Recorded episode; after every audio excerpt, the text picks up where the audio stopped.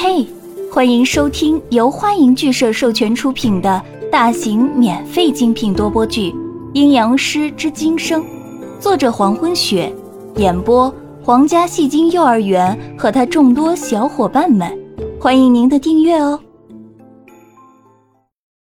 第一百二十二章，慢慢的站起身，江涛把灯打开，顿时屋子里一片明亮。江涛坐在床边。脑海不断的交替变化着玉儿的身影，子阳，这是玉儿。江涛无奈的垂下头，不自觉的抓紧床单。这场梦如同放电影一样，一幕幕的再次浮现在江涛的脑海。荷塘岸边，白色的身影孤寂的眺望远方。蓝色的广袖飞扬而起，紧接着便是那抹白色身影。宛若飘叶般倒地，到最后吃力的伸出手，用尽生命想要触摸那冰冷的眉眼，可惜未到而中断。怎么会这样？江涛的心紧紧的揪起来，闷得难受，闷得发狂。他想要发泄出来，但是又没有出路。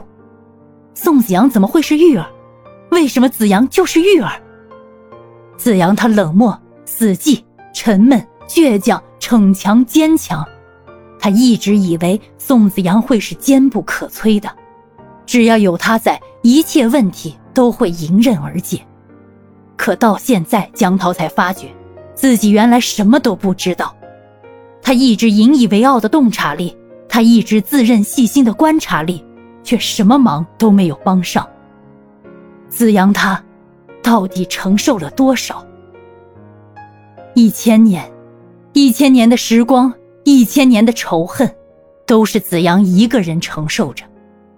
那双黑亮的眼眸，原本应该闪耀着晨星般的璀璨，却因为这一切的因果而变得深邃孤寂。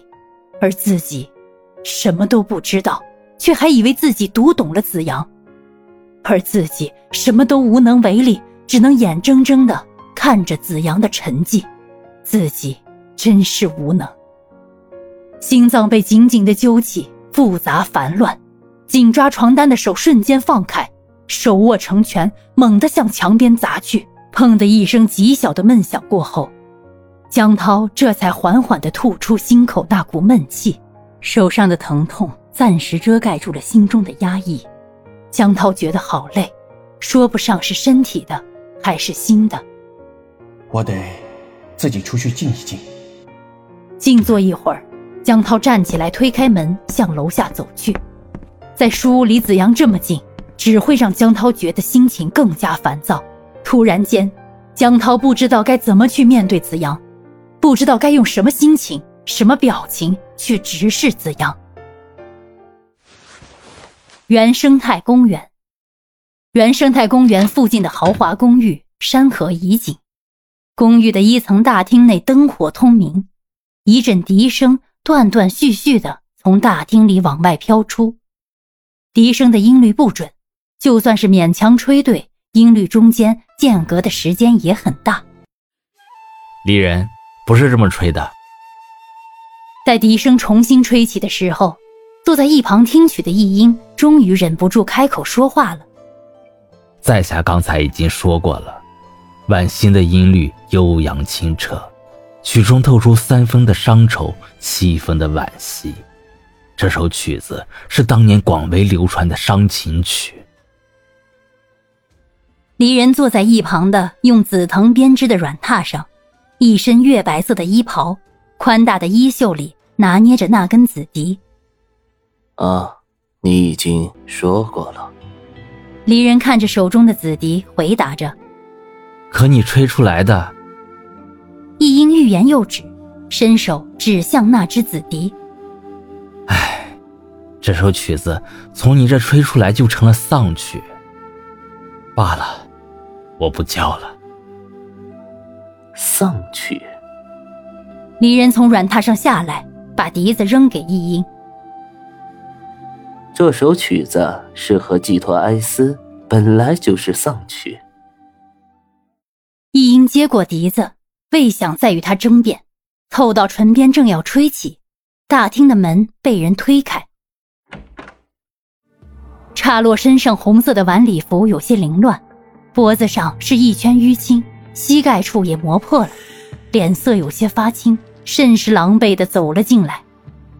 看着刹洛狼狈不堪的模样，离人负手而立，一言不发的转动着妖异万分的紫眸，紫眸中的邪气在一点一点的扩散。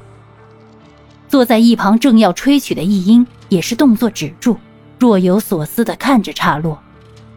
一时间，大厅里寂静一片。黎大人，岔落最终还是先开口，毕恭毕敬的向离人低头。白色的衣袍触及地面，离人缓缓的挪动着步伐，未曾挽起的紫发跟随着离人的步伐，发尾轻轻的摆动。走到刹洛面前，顿住脚步，居高临下的看着刹洛。若是不去看他那双紫眸，那离人身上所散发的威慑力惊人。